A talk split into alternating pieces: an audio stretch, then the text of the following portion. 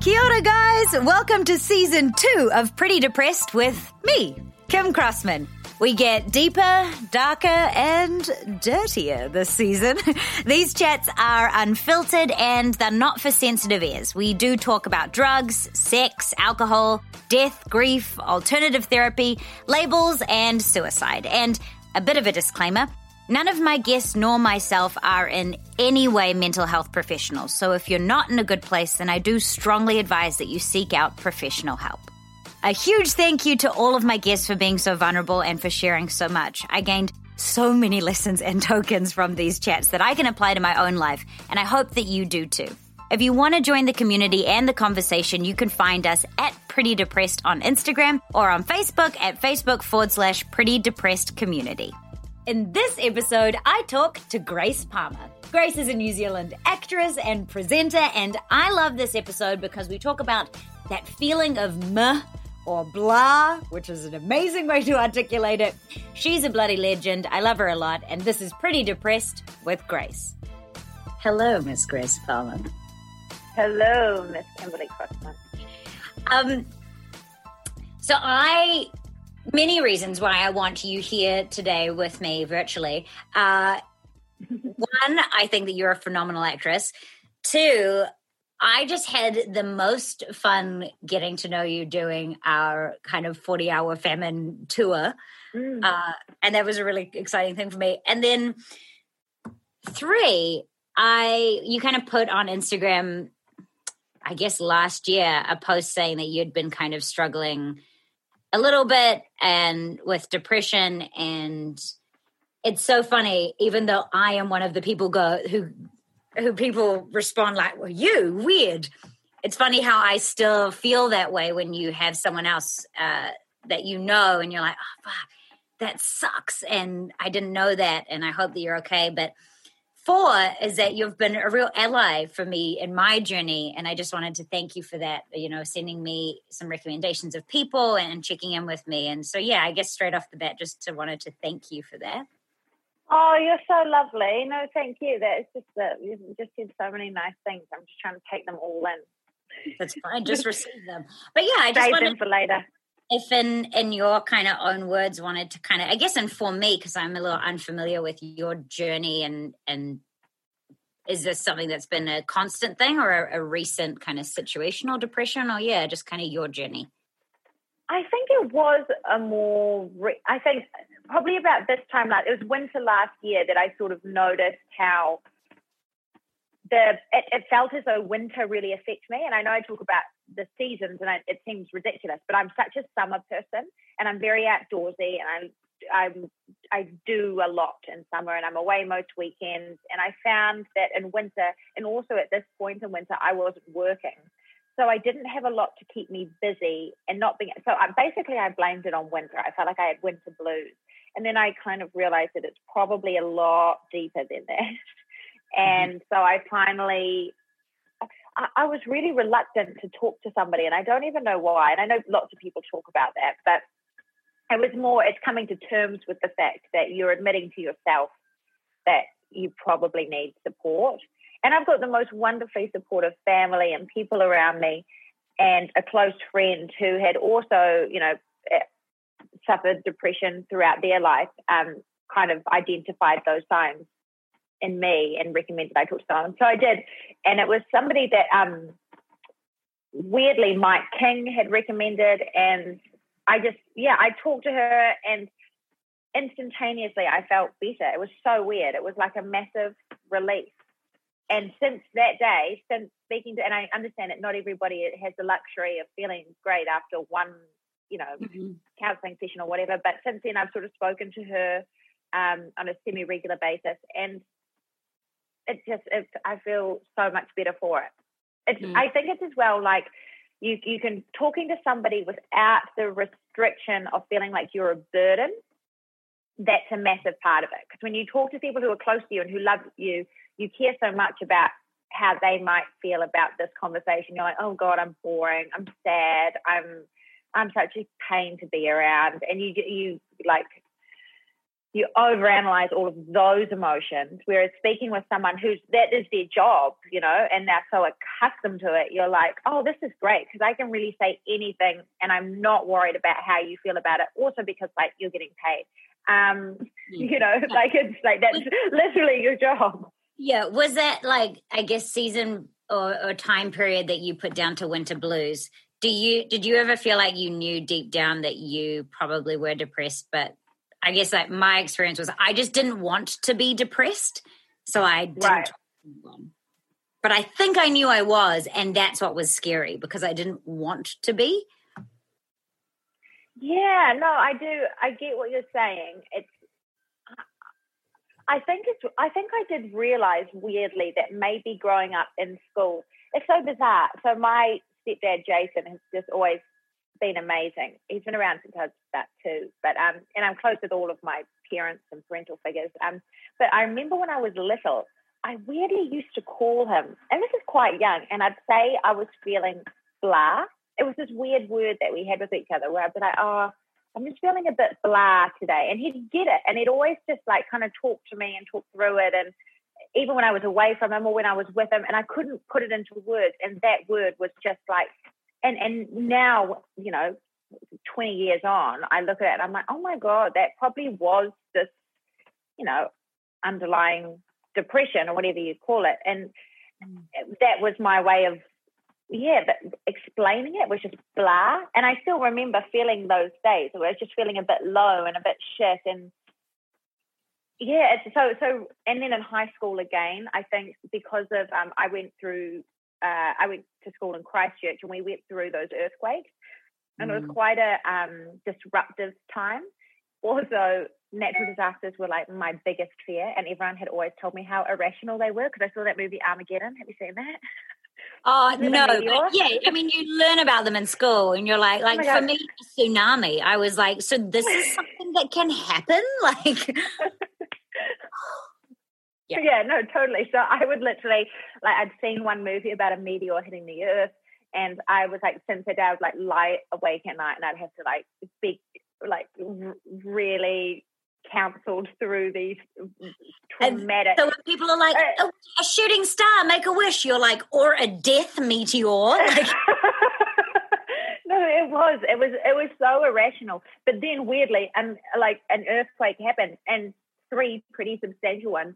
And so I I didn't realize at the time, but I think I experienced some post traumatic depression. Yeah. Um, I lost. I was in school, and at school, I was always like really competitive. I was a prefect. I was part of all the groups. I was uh, very involved in my school community, and or like all of a sudden, I would just I'd fall asleep in class. Like I'd literally put a folder up in front of my face and just like kind of lie back. And I just really didn't give a shit. And I, I think some teachers noticed it in me.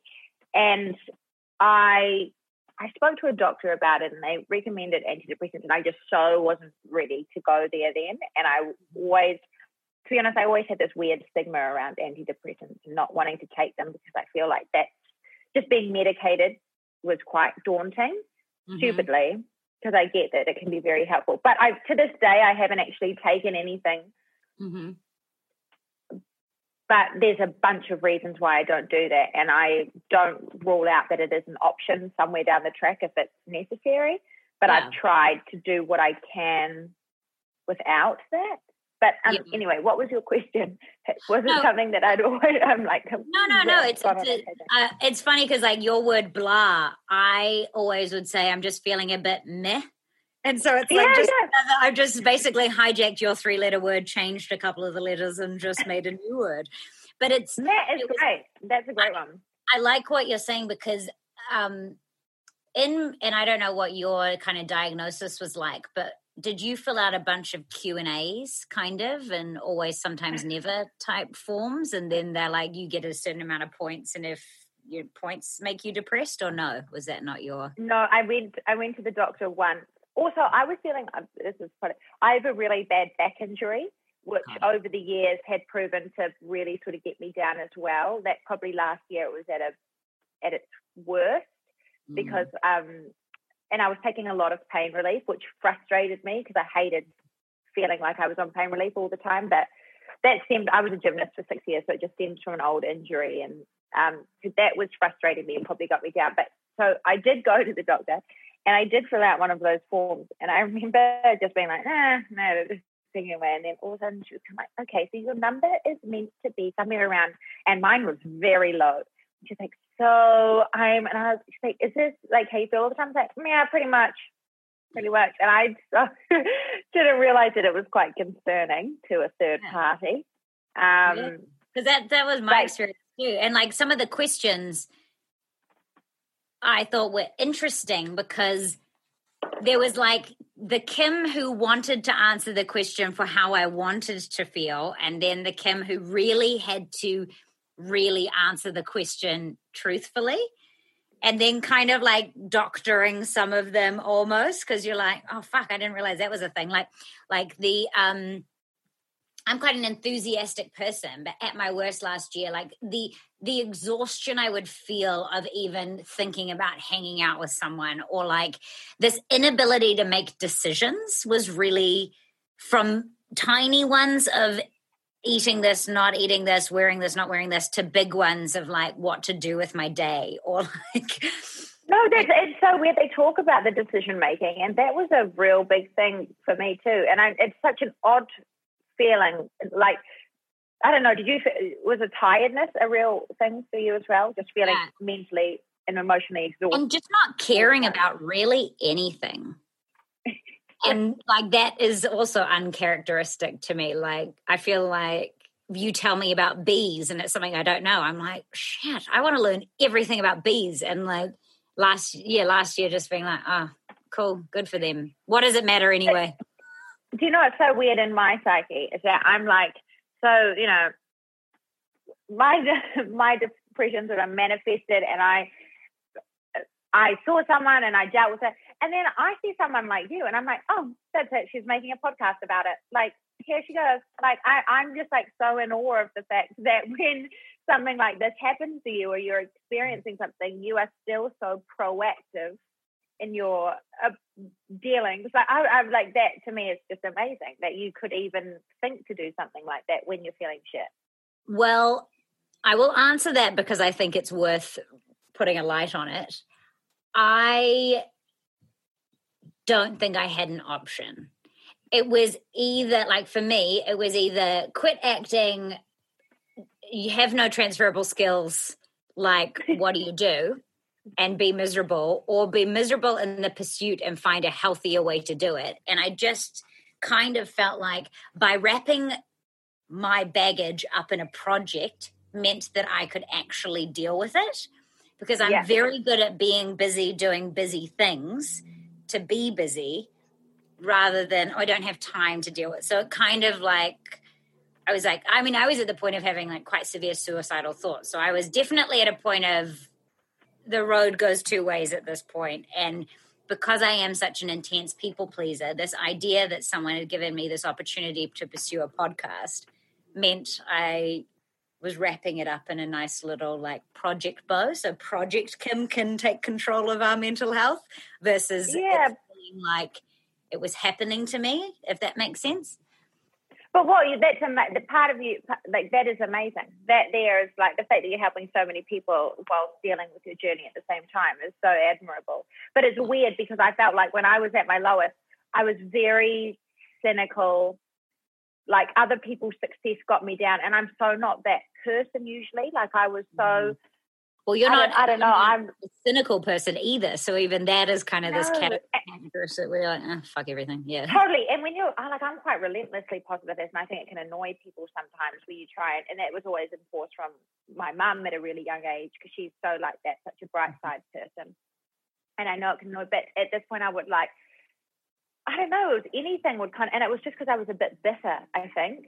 Mm-hmm. And that annoyed me, like that, and that made me angry in myself because I'd say things or feel things and then be like, that was nasty. Like, and you're not nasty. So why are you being nasty? And then you know that it's coming from a place of like, well, because you're not happy, because you're not doing what you love at the moment. And it's a big part of who you are. And it's so funny that you talk about not having qualifications because it's true. Like, you, part of being an actor is that you have to give it your everything. But then in, in, in doing that, you don't leave a lot of time for anything else and you worry that if you commit to something else that you're not giving your all to like um, my feeling with acting was always like i don't want to i don't want to get to the end and feel like i have not given it 100% because at least if it doesn't work out for me i can go like you know what? I gave it my all and that's just that. I would hate to sort of get you know 50 years down the track or whatever and not have worked and been like, wow, I didn't really, mm-hmm. you know, I kind of, and anyway, but now I'm coming to terms with the fact that it doesn't, not that simple. And having strings to your bows is a great thing, not just like to have on a piece of paper as a qualification, but to actually feel like a well rounded person. Are I don't you, know. Are you similar to me in that you get your validation from employment? Like, but is that? Oh, like if I were in your height of depression, if I were to go, hey, Grace, here's a great paying job with great people, would that have pulled you out? Oh, yeah, totally. Totally. That's what's so stupid is that it would like somebody else telling me that I'm good enough and, you know, handing me an opportunity would have been like, oh, well, great. I, it's so stupid. Maybe it did. Maybe it wouldn't have actually. I don't know. I, I like to think that. But I and definitely sure. like even I mean, yesterday. I mean, obviously we were both and have tendencies, but we're both in a dark place. And I'm not saying that would be a fix all, but definitely an attitude adjustment of opportunity, hope, employment, validation, like yeah, all those. More silly- than it fixed a lot of issues. Like it's not just you know I don't weirdly like winning the lotto wouldn't have done it for me, but it's something about having a job that I love with people every day, knowing that I'm going to be busy for this amount of time, an mm-hmm. opportunity that may lead to more opportunities. And at the end of the day, there's a bit of money, so you don't have to worry financially for a bit. You know, like that, yeah, it's, but I think, I feel like a lot of actors would be like that. Mm-hmm. But that's when we put too much on a, on a job. Yeah. I guess I guess that was kind of a big aha moment for me is that all my validation comes from someone else validating my sacrifice and going mm. like yes you are talented. Because my i don't know how your depression shows up but mine is negative self-talk. And so it's just this voice in my head that is telling me things that until last year i thought was all true. I didn't understand the concept that my brain can fabricate ideas and just to hurt me like it was my enemy for a period of time. Like I could have gone, oh, weird. Grace saw my direct message and didn't respond. What was your last encounter? Oh, maybe she doesn't like you. Oh, interesting. Yeah, like, and then make this whole narrative and pull these evidences that were my reality warped and create a whole narrative that just makes me feel like shit. And I'm like, what a douche of a brain that it's like out there to, to just be painful kind of yeah. Do you have that experience or how does yours show up? It was funny that that you say that about because i remember going to the doctor and doing that test and one of the questions was do you like yourself? Or along those lines like you know and i didn't think that that was a big deal to not like yourself. You know what i mean? I was just like i'm sure who could people that only like themselves that much. And then i was like no that's probably quite a big big problem only because you have to live with you every day. So if you don't mm. like you, it's like hanging out with your least favorite friend all the time. And like, you know, it, it, so I, and also there was a lot of, my partner noticed that I was talking badly about myself a lot when I'd look in the mirror and just mm. stupid things like negative comments. I think he started this thing where I had to like pay into a joint bank account when I said something bad. Great. But I was like, I'm still, I'm still thinking it. Like, you know, I was like, you're yeah. not, I won't say it out loud, but I'm now no, I'll so, suffer in silence. Thanks. Yeah. Yeah. Yeah. But no, I am better at at that. I did have a weirdly yesterday. I was just sitting in the car and I was like, oh, I just feel a bit shit today, and I don't know what it is or what what brings it about. Also, it was a rainy day, which kind of mm. I need to not be so like influenced by the weather. But I think that from there, I, yeah, it was. I'm not sure what it was. I think it's also like weirdly, and I shouldn't say this, but I really enjoyed lockdown mm-hmm. I got to be with the people that I like. I was with my best friend and my boyfriend, and I was working, so I still had like income and I was relatively busy. But it also had this really nice thing about I feel like everyone was looking out for each other, but it mm-hmm. also everyone was on like coronavirus doesn't discriminate, you know, like it's mm-hmm. everyone is at risk. I mean, some people more than others, but it felt like it didn't matter who you are or what you've done previously. I mean, it, it affected people in a similar way. I mean, mm-hmm. and I don't mean just like physically, but I mean, so so because of that, I felt like everybody was consciously looking out for each other, and there was it was just had a nice feeling to it. Mm-hmm. Um, and also, I so I got really used to having those people at home with me. That when they started going to work, I got like separation anxiety, and I was like, and I hated being alone in my house because I was so used to having this like hum of people, which was so nice. That when they went, I was like just left with my own thoughts a little bit, which mm-hmm. I didn't enjoy. But I've always been like that. When I was really kid, I used to get the worst homesickness, like really, really bad homesickness, till I was quite old as well. Like I wouldn't stay at friends' houses and couldn't go away for weekends, and I'd cry, and it was so so silly because it really did impact how good a time I had. Even when I moved to America at the big, it would have been 2018. I was like diabolical, like just cr- crying at the airport, and I could not. And like, part of me is like, I just won't get on the plane. I just won't. I won't go. Maybe I'll just. And it was so self sabotaging. But it really, I don't know what it is about me that I can't. Is it because I I have that too? Like I.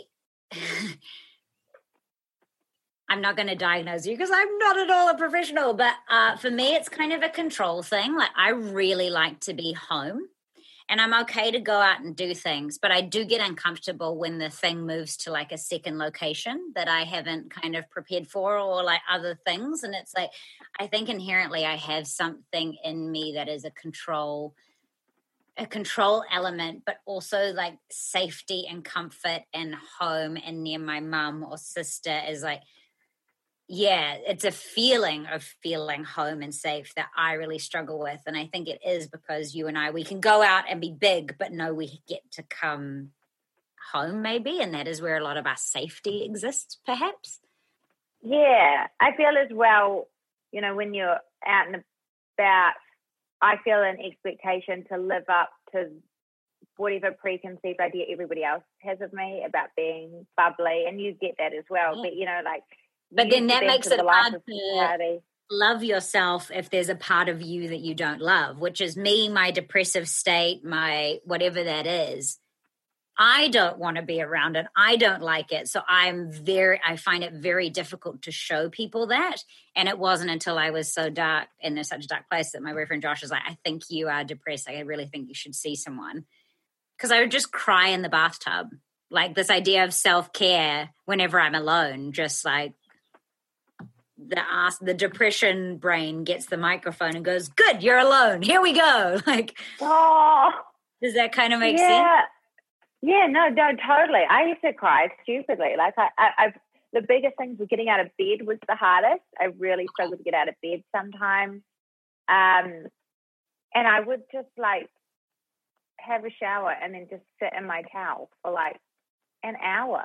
And like I don't even know what happened in that hour. Like it was just lost time. Mm-hmm. But for me, I knew it was a problem when like the best part of my day was going to sleep. All I wanted to do was go to bed. And it also meant that that day was over. Like I literally just wanted it done. And sometimes I'd wake up and be a bit gutted because I was like, I, all I want to do is sleep.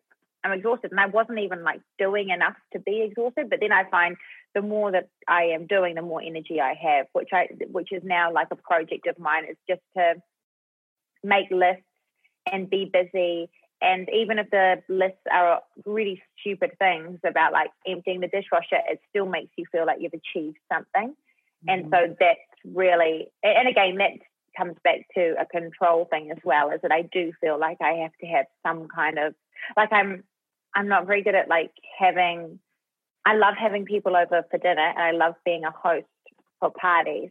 But I'm very anal about, well, if we're doing this at this time, then dinner's and I like, I'm not a free spirit by any means. And I wish I was that person who was just like, guys, just come over whenever you're ready. I'm like, so what what time are you gonna be here? Because um like this isn't a like like yeah, I try act like I'm loose and just but I I, I ain't.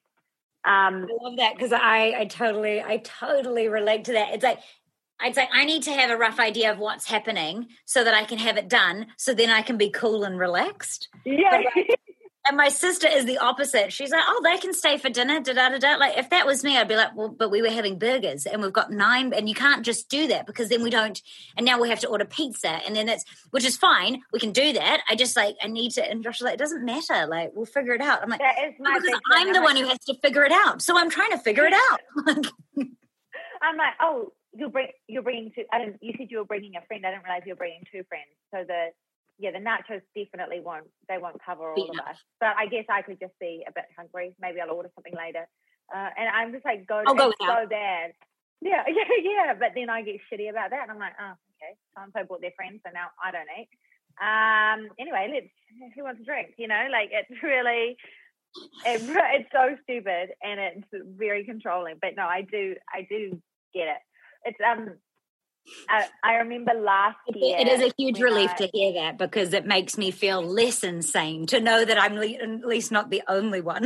yeah, and it's always about stupid things as well. Like I remember, like if you're going to someone's house and you're like, "Oh, well, we've only bought a bag of chips. That's not enough. What are you're going to drink? Eh, what are you going to drink? If you're going to drink alcohol, we definitely need to get that because that's expensive. Well, I won't. I'll just have ginger beer. Oh, they might not have that, oh God, I feel bad if I'm drinking everything from the fridge. And it's so stupid because I don't think like that when people come to my house. Do you know what I mean? Like if people show up without something, like it's just so not a, I don't make a thing of it. But I, again, come down hard on myself. And it's, again, it's just I'm worried what people will think. I don't want people to think that I'm lazy or that I'm inconsiderate or that I'm not generous, you know, like, it, mm-hmm. and that's mm-hmm. stupid because people, your friends know you and don't think that about you anyway. Well, I hope they don't. Um, but it's yeah, I guess it is a big part of it. It's just worrying what people think, and that was the biggest part for me about putting it on social media. And it was Mental Health Awareness Week, and I was like, oh, I can't really talk about mental health without talking about myself because that's all part of it. Is that the thing? Uh, I guess I I was trying to make it not a big deal for other people, but in doing that, I hadn't come to terms with the fact that it wasn't a big deal that I was suffering. Mm. And so, but even still, like I, I would have run my caption past Ra like 10 times because I was like, you know, well, what if it like affects me with work opportunities? Like, what if they, I've been cast in things because I'm like a happy go lucky person and then they see that, which is so stupid. And if that's the case, then they're probably not jobs that you really want to do anyway. But mm. I was really worried about how the world might see me. And I didn't, I just didn't want to be pitied. I hated the idea of someone being like, oh, poor Grace, or treating you differently, or, or yeah, I don't know. It's, I, I found that hard to talk about it. And, you know, the, the comments well, well, was, the response was, was overwhelming. Response? Yeah. It was overwhelming. It's so lovely. People were awesome. And like I, people checked in and I, did, I, I felt really great having spoken about it but still, yeah, it's not something that I'm. What do you need at talking about? What do you need when you are in one of those spots? Are you good at being articulate about what you need, or is it still a work in progress? No, I don't think I am. I still don't think I've come to terms with it. I don't like it. Yeah, articulating what I need is really tricky because I don't know it myself, if I'm honest. Like, mm. I'd like to think. I used to find going to the movies was really good for me, like quite a therapeutic thing when I lived in the States. It was something about it reminded me why I did what I did and why I kind of endured the industry. It reminded me, it would take me to another place. So I kind of forgot about my own world for a little bit. And it felt like time sort of pauses when you're in a film. I'm not sure what that's about. But now I feel like if I watch a film during the day at home, I feel like that's lazy. I'm like, oh, you should be doing something else. Surely there's something more productive that you could be doing.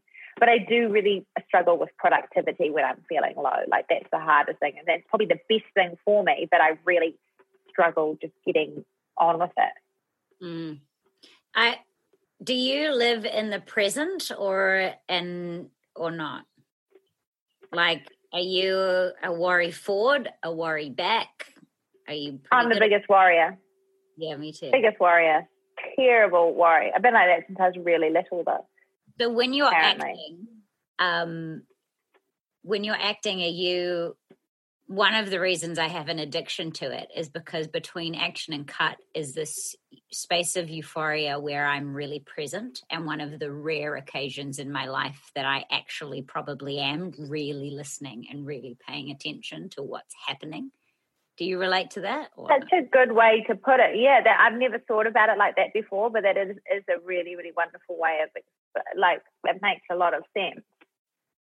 I think it's also like fun not being you all the time.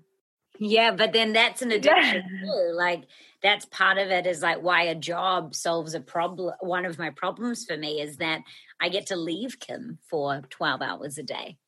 Yeah. Yeah, I don't but even then I still get quite I'm quite bad about um worrying about a performance or feeling like I didn't perform.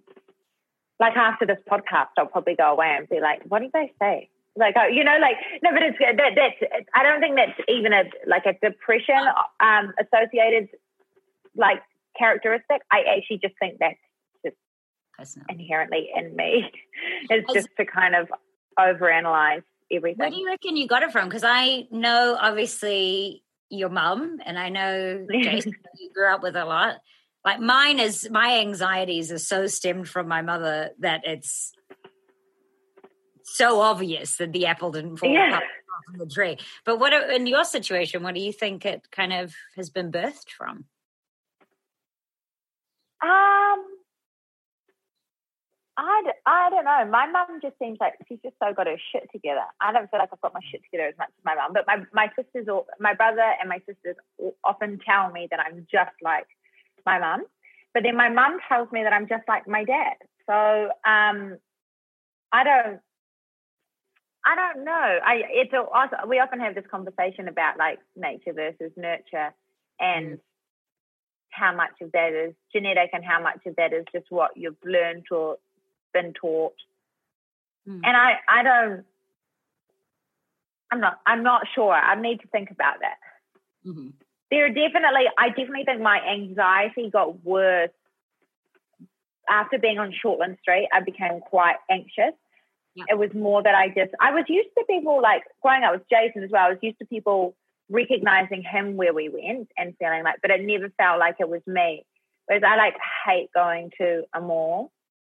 Mm. And I think it was after, it wasn't too, too bad during Shorty, but after Shorty, I hated it because people would always ask me like, so what are you doing?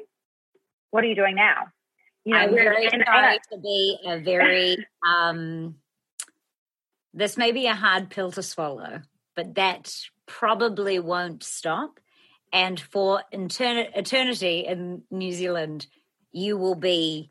I am Sophie from Shortland Street. It's I'm like yeah. it's been eight years. Like surely let's use a more current, uh, you know, tick off the resume. But uh, you know, Kim Crossman, who was Sophie on Shortland Street. I'm like, I understand it was seven years of my life, but it's also like there is something that's really uncomfortable about your biggest achievement potentially being behind you in the eye yeah. of the mass. Does that make sense?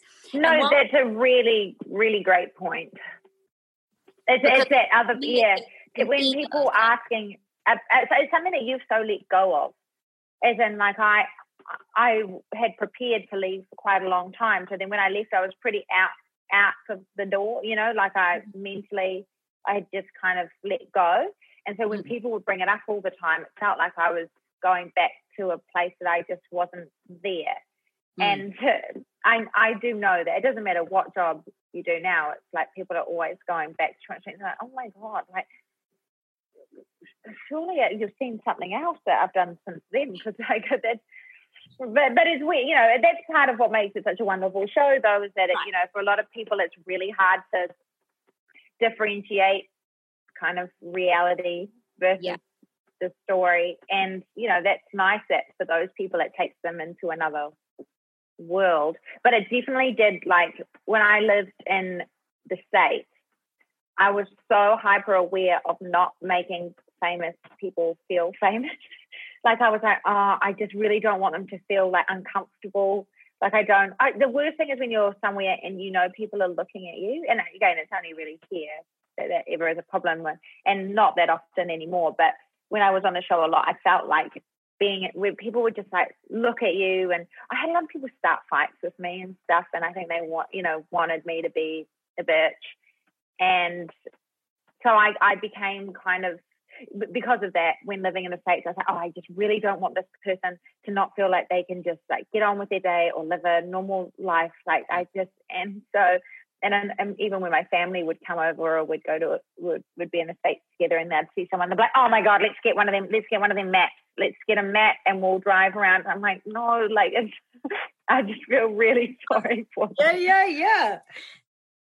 I don't know if this helps or not, read the Shortland Street thing, but I had to reframe it in my own mind because when you're an unemployed actor and you've volunteered yourself to be unemployed to chase something, not even necessarily bigger or better, but something different, and you make that choice to leave, it feels like you have to be, everything else must be so successful so that you're, again, this viewpoint of other people aren't that you failed or that you effed up or you know you left the good or whatever that is. And so i think for me my relationship with Shortland Street is something that will follow me through my life. So i've had to reframe it as like oh that's how people first got to know me. And so like mm. it's okay to do that.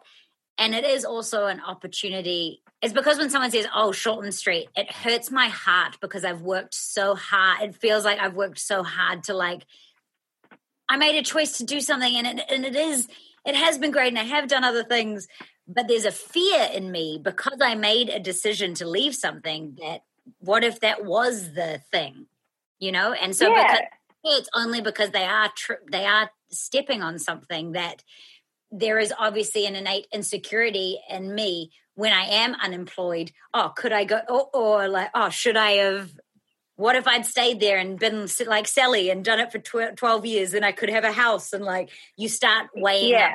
options. But yeah.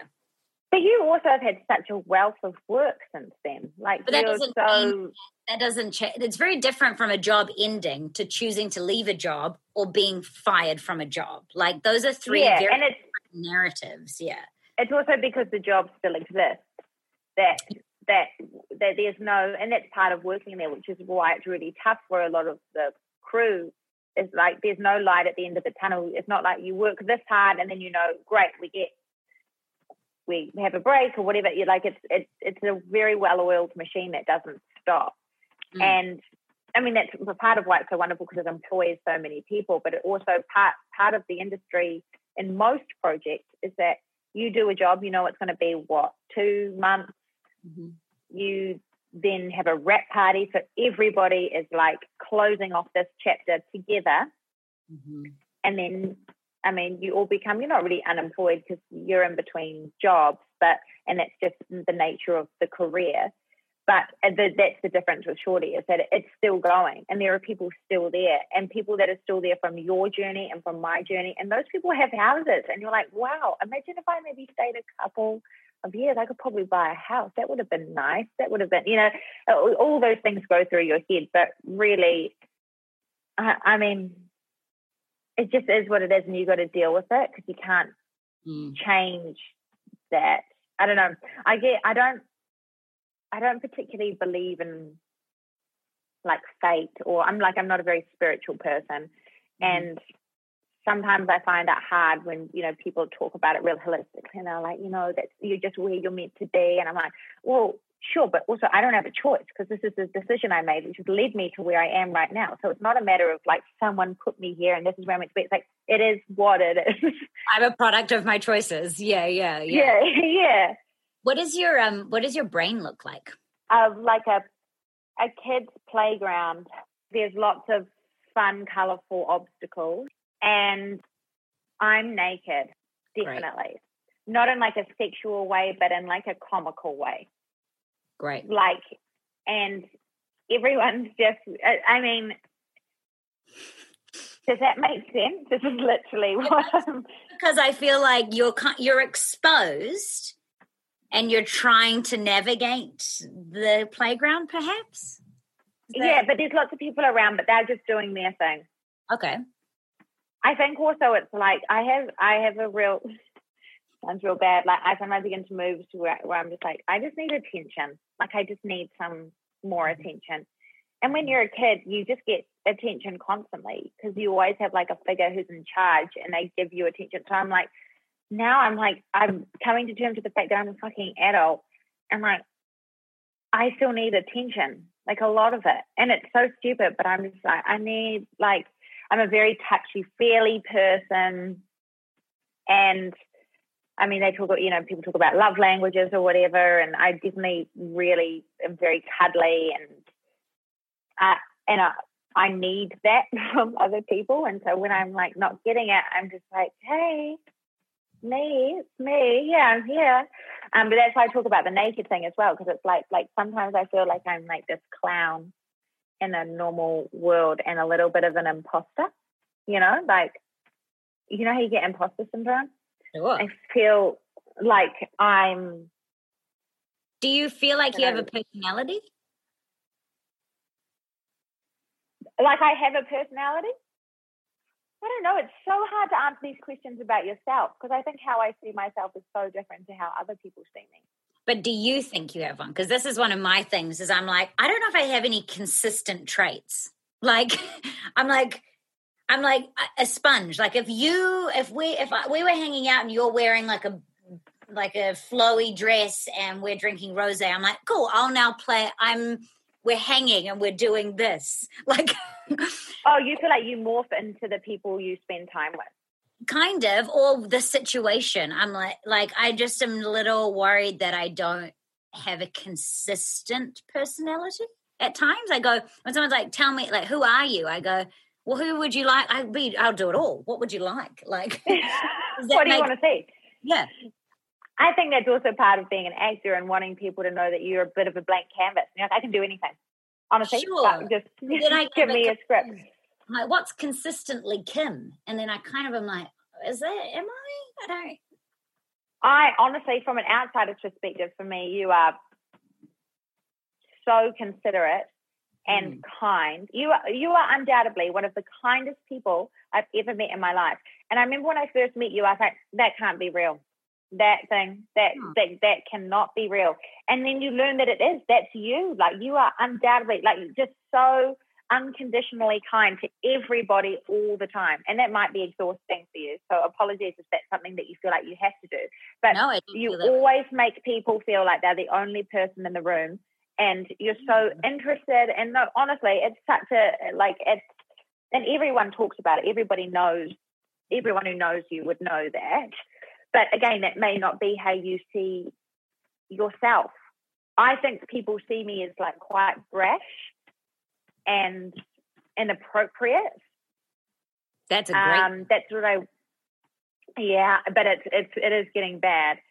Like I do say the wrong thing. I had a, an experience the other day where I actually I was on like a business. I don't know one of a, a, wonderful brand that I work for. I was on like a business call with them, and I don't know why I was under the impression that on this Zoom meeting it was just like me and two others. Um, and I was talking, and I wondered why nobody else had their cameras on, and no one else was really talking, and I was just like chatting, and somehow I got talking about Pornhub.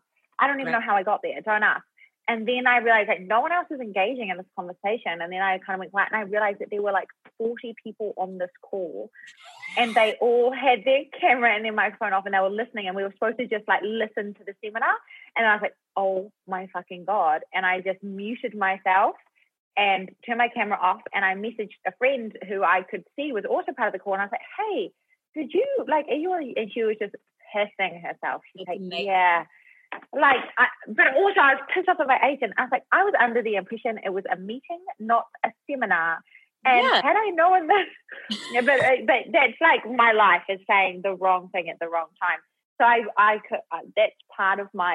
It, it's not really an insecurity. I've just kind of like dealt with it. Lean into it. but it. that's how I think people see me. I don't know if I have much of a personality to be like Do you know but what you play? Maybe it's hard to define as an individual because I can say the same to you that you have a very consistent personality of uh, of being really ambitious, which is one of the qualities I really love about you. I remember like one of our first encounter, well, early on encounters, you were like, "Yeah, I want to do. I'm going to be on home and away," and da, da, da. like I really appreciate. It's actually a consistent thing in your whole family is that you really celebrate other people and you're jazzed about whatever they're jazzed about, and that's and and you're not afraid to like talk about something that you want or going for it and I don't know. That to me has like been one of the reasons I consider you kind of a role model in that space of being really honest and being really honest about like your IBS and stuff like that. Like that, I don't know, just this this this this idea that you are confident in the pursuit that is, yeah, what feels like a consistent personality trait of being like, yeah, that's cool, nothing's a problem. Which is so funny that you go like, oh, my mum's this way and I'm not, and it's like, oh, I can see totally how that is. Right. Our, again, our family has this weird thing, and it's probably quite um, odd for other people coming into this. Wait, we make a massive deal over birthdays. Great. Birthdays, Christmas, Easter, doesn't matter what it is. Mother's Day, it's a big fucking deal. Uh, birthdays, we have a TP that I've had since I was three and in the teepee is presents, and there is a trail of lollies from the person's bed to the thing. So like you wake up in the morning and you follow the trail, and then you open your present. Like it's it's ridiculous, but we make a big deal out of it. And so I think we're like that. If and I've got a lot of friends who are like this too, which is great. Like if someone gets a job or they, you know, something, you know, whatever happens, we make a massive deal awesome. about it and we celebrate. And I, I, and I mean, it's probably to my own detriment because I've come to ex- like expect that of yeah. other people as well. Like if people don't remember my birthday. But yeah, I'm like, you don't you don't know my birthday because I know yours and everyone in your family's birthday, and I've got gifts lined up. So I'm like, but I, I'm that's a new thing as well, and you know, I'm trying to teach my mum that as well because she's, you know, sometimes her expectations of us on a Mother's Day or birthday is like, you know, it's like I just can't fly there, like I can't be there, and I'm sorry, but um, yeah. so yeah, there's, but I was going to say, you need to, there's a, an amazing game that I've got, and we've played it since I was really little, but it's really interesting in the way of personality. Have you ever played a game called Imagine If? It's a board game. It's an amazing board game, and it stems like a lot of conversations come out of it. But basically, you're, it'll be like, imagine Kim, and there's a card of like a million different things. So it's like, imagine Kim was a circus act which would she be? And it's like the ringleader, the trapeze artist, the and and but it has that. So you're looking at all of these things metaphorically, and it's great. It'll be like imagine Kim was a a, a type of vehicle. What would she be? A dune buddy, a buggy, a V Dub, a Rolls Royce. And so, and basically, everyone puts down what they think you are, and then you put down what you think you are, and um, it's the majority that wins but you have such great discussions around it because you're like forced to kind of go, hang on, I don't get that. Like some of them are so stupid. Like if if you, Kim was a hairstyle, which would she be? And you've got to think about it like, okay, you know, if you're a practical person, you've probably got a ponytail. If you're kind of like edgy and a bit um, off center, you might have the dreadlocks. And it's all metaphorical, but it's a fabulous game. And I recommend you buy it because it might kind of like it's great to talk about these things with your mates, like yeah. especially close mates, and be like, "Oh wow, you really don't get me," or "Oh wow, that's how people see." And some that's of them, great feedback. That's awesome. Yeah. Feedback. Also, and some of them are really obvious. Some of the answers everyone gets the same, and the person is like, "Really? Is it that?" And you're like, "Yeah, yeah, no, definitely." Oh, that makes me. I need that. I really do. I'm. I'm looking at what I wrote down because there was a couple of things I wanted to ask you, and I also need to. Uh, I get to listen back to this. What is it called? Imagine if. Imagine if. Yeah, play it with your family. They'll they'll love it. Oh, it's so funny that I'm already like, oh, and here's a conversation I could have with my mum off the back of these results. it's a, it's almost like an intervention sometimes when you're like, let's yeah. just strategically put this card here and let Uncle Tim know that he is no. Um, yeah, it's a very good family game. Um, I want to talk about working out because one of the last times we hung in LA, you had said you were starting training, and what you wanted to be was like that new Lara Croft chick and the new Terminator, was it? Did I tell you that? Did I tell you that? Not, yeah, not not Terminator. What is it? Lara Croft. Uh, Tomb, Tomb Raider. Tomb Raider. Okay, so similar letters, but I just jumbled them. No, yeah, totally. She's a Raider too. That's so funny. I lit. So and you said that, I, and in, in the months that followed, I was like, "Holy guaco, she's doing it!" I can't so believe you remembered that. That is so. Of course, funny. I do. I watched, and then I watched with because with the depression, the working out thing was always something I didn't want to do. Like mm. it's one of the the these med ideas of medicating that would have been really helpful. Yet when you are depressed, the last thing that you want to do is all of the things that are around working out, putting on tight things, going to a place, doing a thing, and sucking at it. Like it all just seemed too much. So I'm curious of what came first, chicken or egg, with the exercise or the depression, and then kind of what that journey has been. I've always been pretty active, yeah. but I probably got really super into when I moved to LA. I worked at a gym okay. and I was there a lot and I was able to train with them. I also just got, and, and I know people talk about it, but I did get quite addicted to the like I don't know if it's necessarily just the feeling, but also the results that you're like, oh, wow, like if I do this, like I might be able to do 50 burpees or something. And it's like got little goals. And again, that's another thing that encompasses that control element of like, I guess it was the first thing in my life that like work equals result. Whereas with acting, that doesn't always happen. You can work really hard and you don't get it or it doesn't work out. Whereas this for me was like, if I do this, I get that. And I really just, and I love the feeling of it, to be honest. But it was quite funny. I did see, I watched, I must have watched Tomb Raider. I've always loved like Angelina Jolie Tomb Raider in the mm-hmm. film, like, I, and I really wanted, I looked, I saw a photo of Alicia Vikander and I was like, oh wow, we have quite a similar body shape, like on the, from what I see in movies or whatever. Like, she was kind of um, quite a like a mess. I'm not very feminine. Like I don't have hips or boobs or anything. And I was like, ah, oh, I just like I love her. She looks so strong and fit and like cool, and she does all these cool tricks. And I love. And anyway, so I did see a trainer when I moved back to New Zealand, and I showed him a video of Alicia Vikander working out, and because he's like these behind the scenes videos. I was like, this is kind of what I want to look like, like, and be able to do, not just look like aesthetically, but like I want to like be like this. And so I did train pretty hard. And I don't know if like throughout the training I really even had her as a like a role model. But then at the end of it, I said, Oh wow, I'm kind of muscly. Like my arms kind of look like her arms. And like, oh, I can do like this many chin ups now. And it was like a mini win for me. That's why I kind of like it. It's, and I and I get that it's not for everybody. Like I, it must be quite painful as well if you're really not into it. To like look at people on Instagram and be like, oh, you know, whatever.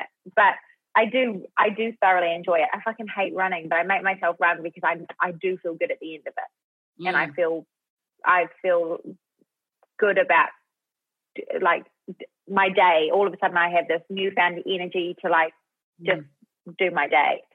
Um, but yeah, a lot of people yeah a lot of people do ask me about sort of health and fitness because well, but it I doesn't. Think, it doesn't. because you kind you you almost documented it for us, and and in your videos, which is cool. And this is entirely a compliment. I think it was going like, wow, like we almost in real time got to see this progress, and it wasn't like but it was it was what you were doing. It was yes you look great but it was more about you're right about the fact that you were doing these chin-ups or pull-ups. And then you as a human go and try one and then you go wow that's super impressive. But also seeing your journey from doing a couple to a lot i think it made it more like tangible for me at least going like oh cool. Like we're peers. I could do that but you kind of paved the way because i wouldn't have done it blind if that makes sense. Does that yeah. I mean, to be honest, I only really documented it as much as I did because I got a free trainer from it. Um, but but I'm but, for that. I think it but was... it did hold me accountable, as in it was good because I felt. But I'm also just super competitive, so I was like really, and not with other people as much, but with myself. I was I just had to keep doing better. Also, I was working on a show at the time that I was told would have more kind of fight scenes for me than it did, and I wanted to look legit. Mm-hmm. But I didn't end up having that many fight scenes, so it was kind of a little bit superfluous. But I mean, it was still like I felt uh, I felt like I fit the character that I'd been given. Mm-hmm. Yeah, I do. You feel um, now, like I know you said after you run, you feel a good way. Do you have any triggers to your mental health when things slip away? Like I, I have spiraling thoughts and i've noticed like with a bit of alcohol or if like i've scheduled to like work out and i bail or something like this like it's very quick for me to like spiral. I really have to stay pretty studious on certain things to make sure i don't get in a bad place. What is your kind of um it, it is I, I love sleeping in. I'm not a very good morning person but if I have a really lazy start, it generally kind of um, influences the rest of my day. So I need to be better at just getting up and getting on with it and having things planned. The the hardest thing for me is going to bed knowing that I don't have something planned for the next day. Like, mm-hmm. as in, if I've got nothing on that day, it gives me anxiety because I'm like, well, I don't really need to get up at this time. I don't really need to, and and that that is a problem. And unless Ra has a day off work, then I feel like, oh great, I can hang out, and that's like good for us. Mm-hmm. But yeah, probably not having things booked in and things to do is concerning. I think I remember being like, at, probably at my lowest last year when I would like look at my calendar and I just it was like kind of bare because I didn't have a job coming up, but I also just hadn't really scheduled any other stuff because I didn't have the motivation to do other stuff. And mm. so it was like, fuck, okay, that's really worrying.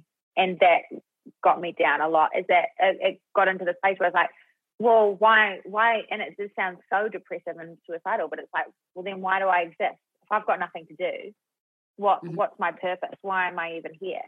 Mm-hmm. And so then, yeah, I really had to stop myself from also I hated when people would call me and be like, "What are you doing today?" And you're like, um, uh, nothing. well, um, yeah, yeah. Here are the shows I've watched, or just existed yeah. in time and let time pass. Yeah, yeah, yeah. Um, what do you? And I don't know what your kind of support network w- was like, but in the in the framework of offering people skills who might listen to me ramble at you that has been this last hour. It, in the essence of framework of people who maybe haven't gone through something how would you have liked or what did work in the people around you and what they did when you were not in a good place that was either successful or unsuccessful that you wish you could share? Because a lot of people myself included don't have the words or don't really know how, how to help. Totally. And I don't know if I'm very helpful for other people. For for me, I think in my most darkest moments, a lot of it is really a blur. Like I don't really remember much. Mm. I felt like I was so anxious about everything that was going on that I didn't really take much in. Mm. I did have quite a like my mum definitely she came up to visit and sort of noticed how how much I'd changed and how it was like a light that was sort of gone in me. Whereas, you know, the people who were around me all the time noticed it kind of progressively. Whereas with her, it was like quite shocking. And so I remember, like within a couple of days, she'd she'd contacted Mike King weirdly, and he'd put on put me on to somebody who he recommended. And then within like the week, I'd organised to talk to somebody else and that and, and talking to this person was groundbreaking for me. It really did help. She did like um what's it called where they like redirect your neurological pathways. Um, there's a word for it. It's like um not hip it's not a hypnosis, but it's mm, I don't know what the name of it is, but it's kind of um, a meditative exercise. Okay. Where you like, um, it sounds quite bizarre when I talk about it in retrospect. I've, like I've you, had people um, recommend I take mushrooms, go on ayahuasca trips, like all the things. So Right. this sounds very tame off the bat. yeah.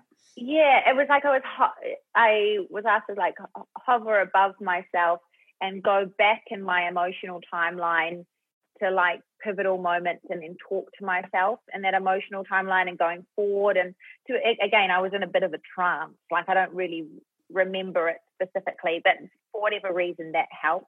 I think it was also just the acknowledgement and talking to somebody that helped somebody who cared and helped like held me accountable and was like so when are we next going Yeah. to meet? And then going okay.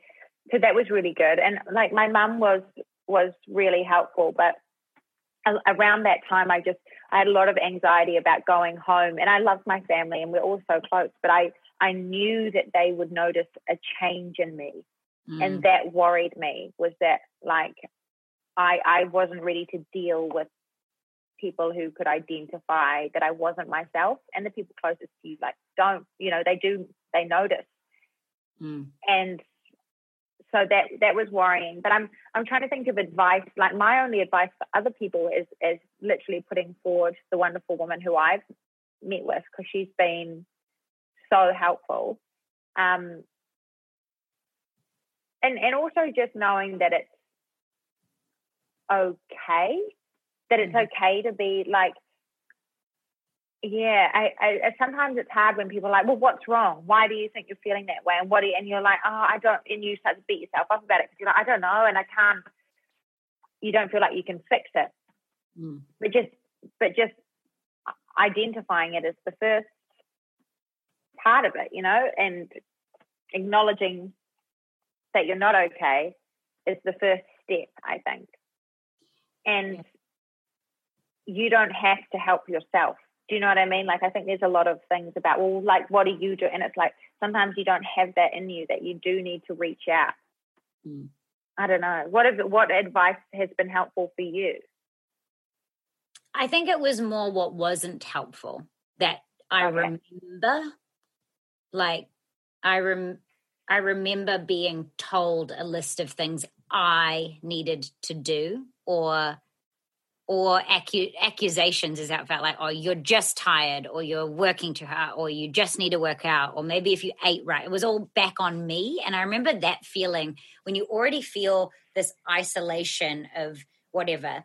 And then uncharacteristically to me reached out for some help and was only met with more things i needed to do. Felt like oh i was burdensome because everyone's kind of washed it, how it felt when i was in it was that everyone had washed their hands of me and they were kind of like but come back to me when you've actually fucking tried some of the things that are universally available to you on the list does that make sense so Mm. it felt like I had done this really difficult thing for me to tell someone I wasn't okay and needed help. And I wasn't met with what I feel like I would have responded if someone had done that to me. And then that was really heartbreaking. Like a, I thought I was at the basement, and then there was also a level under the basement, if that makes sense. Yeah. Yeah, it's also it's like a it's a big I know a lot of people feel uncomfortable talking about it too, as in not people people that you reach out to or you might mention in passing. Like when I became more confident and comfortable with it, I kind of was a lot more open and going, Oh, well I've been a bit low lately and rah rah and then some people and it's you know, each their own are are better than others at being like oh, okay, that's you know that suck, that sucks. I'm sorry. And some people are like, oh yeah, uh, have you? Oh, that's and you're like, oh wow, this was me. Like this is me and my olive branch, and now, Yeah. And it's but quite- again, really quite painful. Like, I I mean, I guess like now I'm in a different spot where I would just go, okay, cool, they're not the person to talk about. When, but when it's your first time or you're not, you haven't spoken about it, is a very sensitive time period. mm, Yeah. I don't know. I just, I, I try and be better. I, I feel like I wished, I wished someone had gone like, can you describe how that feel? Or at least something with a question mark at the end of it. So it felt like we can do a bit of a back and forth. You know, you've got the time to hear me talk. I think the a massive part of it as well is that like being depressed or depression as a whole is not a personality and it doesn't define you. Like you can still be all those wonderful things you are as well as being depressed. That doesn't consume you. Although it may feel like it does, you are still you in there and you still have all of these wonderful qualities and um, mm. facets of your personality that outweigh that one thing and what it has over you. So I don't. That's the hard thing as well is that when you know, and well, with me it was is that I felt like people would not see me as like Grace, this this you know, ambitious, bubbly person, but like she's the depressed person. And you know, or, yes, or that that's fake. That the bubbly thing is a yeah, and that's terrifying too because you go, no, it's a genu- both can exist simultaneously. yeah, yeah, yeah, totally. And I think that's a, a big part of it as well. And that what what we need to kind of talk about openly is that yeah, it, it is, it, and it can be a huge part of you, but it also doesn't define you. Mm. And I think more people than we know do feel this way at some point in their life. It's just the for how long or how deeply and how you know, I, I don't think it it would. I don't think anyone can say that they've never not felt depressed at some point. You know, whatever that may have stemmed from. So mm-hmm. we all understand that feeling. It's just some more than others. Uh, yeah, it's it's great when you talk to somebody else, especially talking to you about the lack of motivation and not being able to make decisions. And these are qualities that are inherently quite obvious within somebody who's depressed, but like it's not until I look at it in hindsight that I'm like, oh wow, yeah, no, I was all of the, I had all of those things. But it does make me feel better knowing that you too also experience those things. Yeah. And not that it isn't just tired, can't get out of bed, that there are other ele- yeah, other mm. elements to it. Mm. That you oh, interesting. Or like not picking up a phone mm. call because you just can't be bothered deflecting or whatever it is. Yeah. Do mm. you think that because we're kind of similar, ours may have manifested in a similar way? Yeah, I do find it interesting. That's why I was excited to talk about you. I'm like, oh, whilst there are, you know, some differences, it does really seem like we do we have had the same context clues in life that mm. it's hmm. like oh i thought this was just like a thing that happened last year and in my learning about it i'm like oh no there's some pretty consistent seasons like I even at school, I'd work myself so hard that I would essentially have a burnout. I would either get sick or a style, you know, like it's just change the year and there is a or years and there's like little glimpses of this behavior that is consistent and these meh seasons and i guess previously I'd gotten myself out of it because of time. And then this last one just got to a different level I hadn't experienced before that was quite scary. So I was wondering if you could impart some of your advice on me, just as someone who I know cares about me and loves me inherently. But yeah, if you had any kind of wisdom. Oh, gosh. Wisdom. I would say, I'd say don't stop using your math I think that's great I think it's also a lovely way to, it's one word that summarizes all of those feelings and ideas. And I think that's great. I know on your worst days, even if you don't feel like spending time with other people, know that other people feel better for being around you. And I say that wholeheartedly, like I mean that. Like even if, you know, on, on your lowest, shittest days, and you, the last thing you want to do is hang out with someone, but for whatever reason you have to, know that I got something out of that, or everybody else got something out of that. So your day might not have been made, but somebody else's was.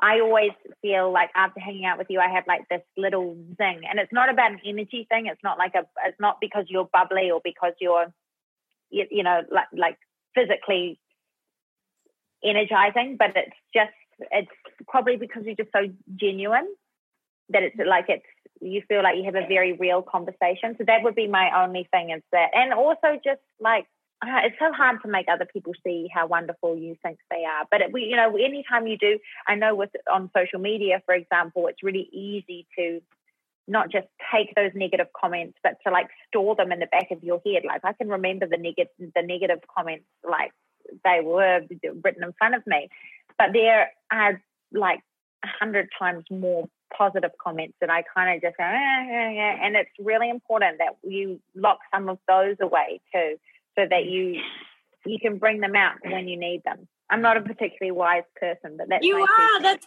no, that's really kind. And I, I guess to like wrap up and reciprocate that, I, um, yeah, that's very similar to what I would say about you. Like there is a there is a kick I get if I open Instagram and I see your name at the top with a circle around it because I know that like it feels like hanging out with you. If that's a really weird thing, it doesn't feel mm-hmm. like I, I don't know. It's just there's something about you that's really special. And I think that's why I felt so compelled to have a dialogue with you because I, I do feel this almost like sistership with you that we both rely so heavily on this delight we have that we are a light. And that feels like something that our identity people put on us. And I think my thing to you is just that it hurts my heart to know that at a point your light was dim because your light is such a joy to other people, if that makes sense. And so, like, it's really exciting to know that you're acknowledging it and finding ways to keep your light really bright because it is this absolute joy and delight that people get to experience you and a pride that I have with you that feels like I'm just really stoked that we're existing at the same time. Does that sound too woo oh, that, No, no, no. That's really nice. You're right. You are one of those special people that lights up a room. So there is like this concern if you're not feeling that way that people want to get you up and there's also such a pressure with that as well that you feel like can't i just be a bit dim but then it's also this identity is tied into that and so yeah it's yeah. a thing and yeah know that no matter how bright or how dim it is is that yeah people are still getting light from you and and that mm-hmm. hopefully encourages you to keep pouring and spending that time making it brighter for you not just for everyone else you know thank you so much honestly doing this has actually made my day made my week oh, likewise it's so nice so nice to have this chat i love you too thank you so much Thanks for listening to this episode of Pretty Depressed. A huge thanks to Action Park Media, our executive producer Kevin Connolly, and our epic crew, Raul, Kevin, and Narod. Make sure you subscribe and give us a good rating and review so we can keep bringing you more epic chats in the future. Cheers!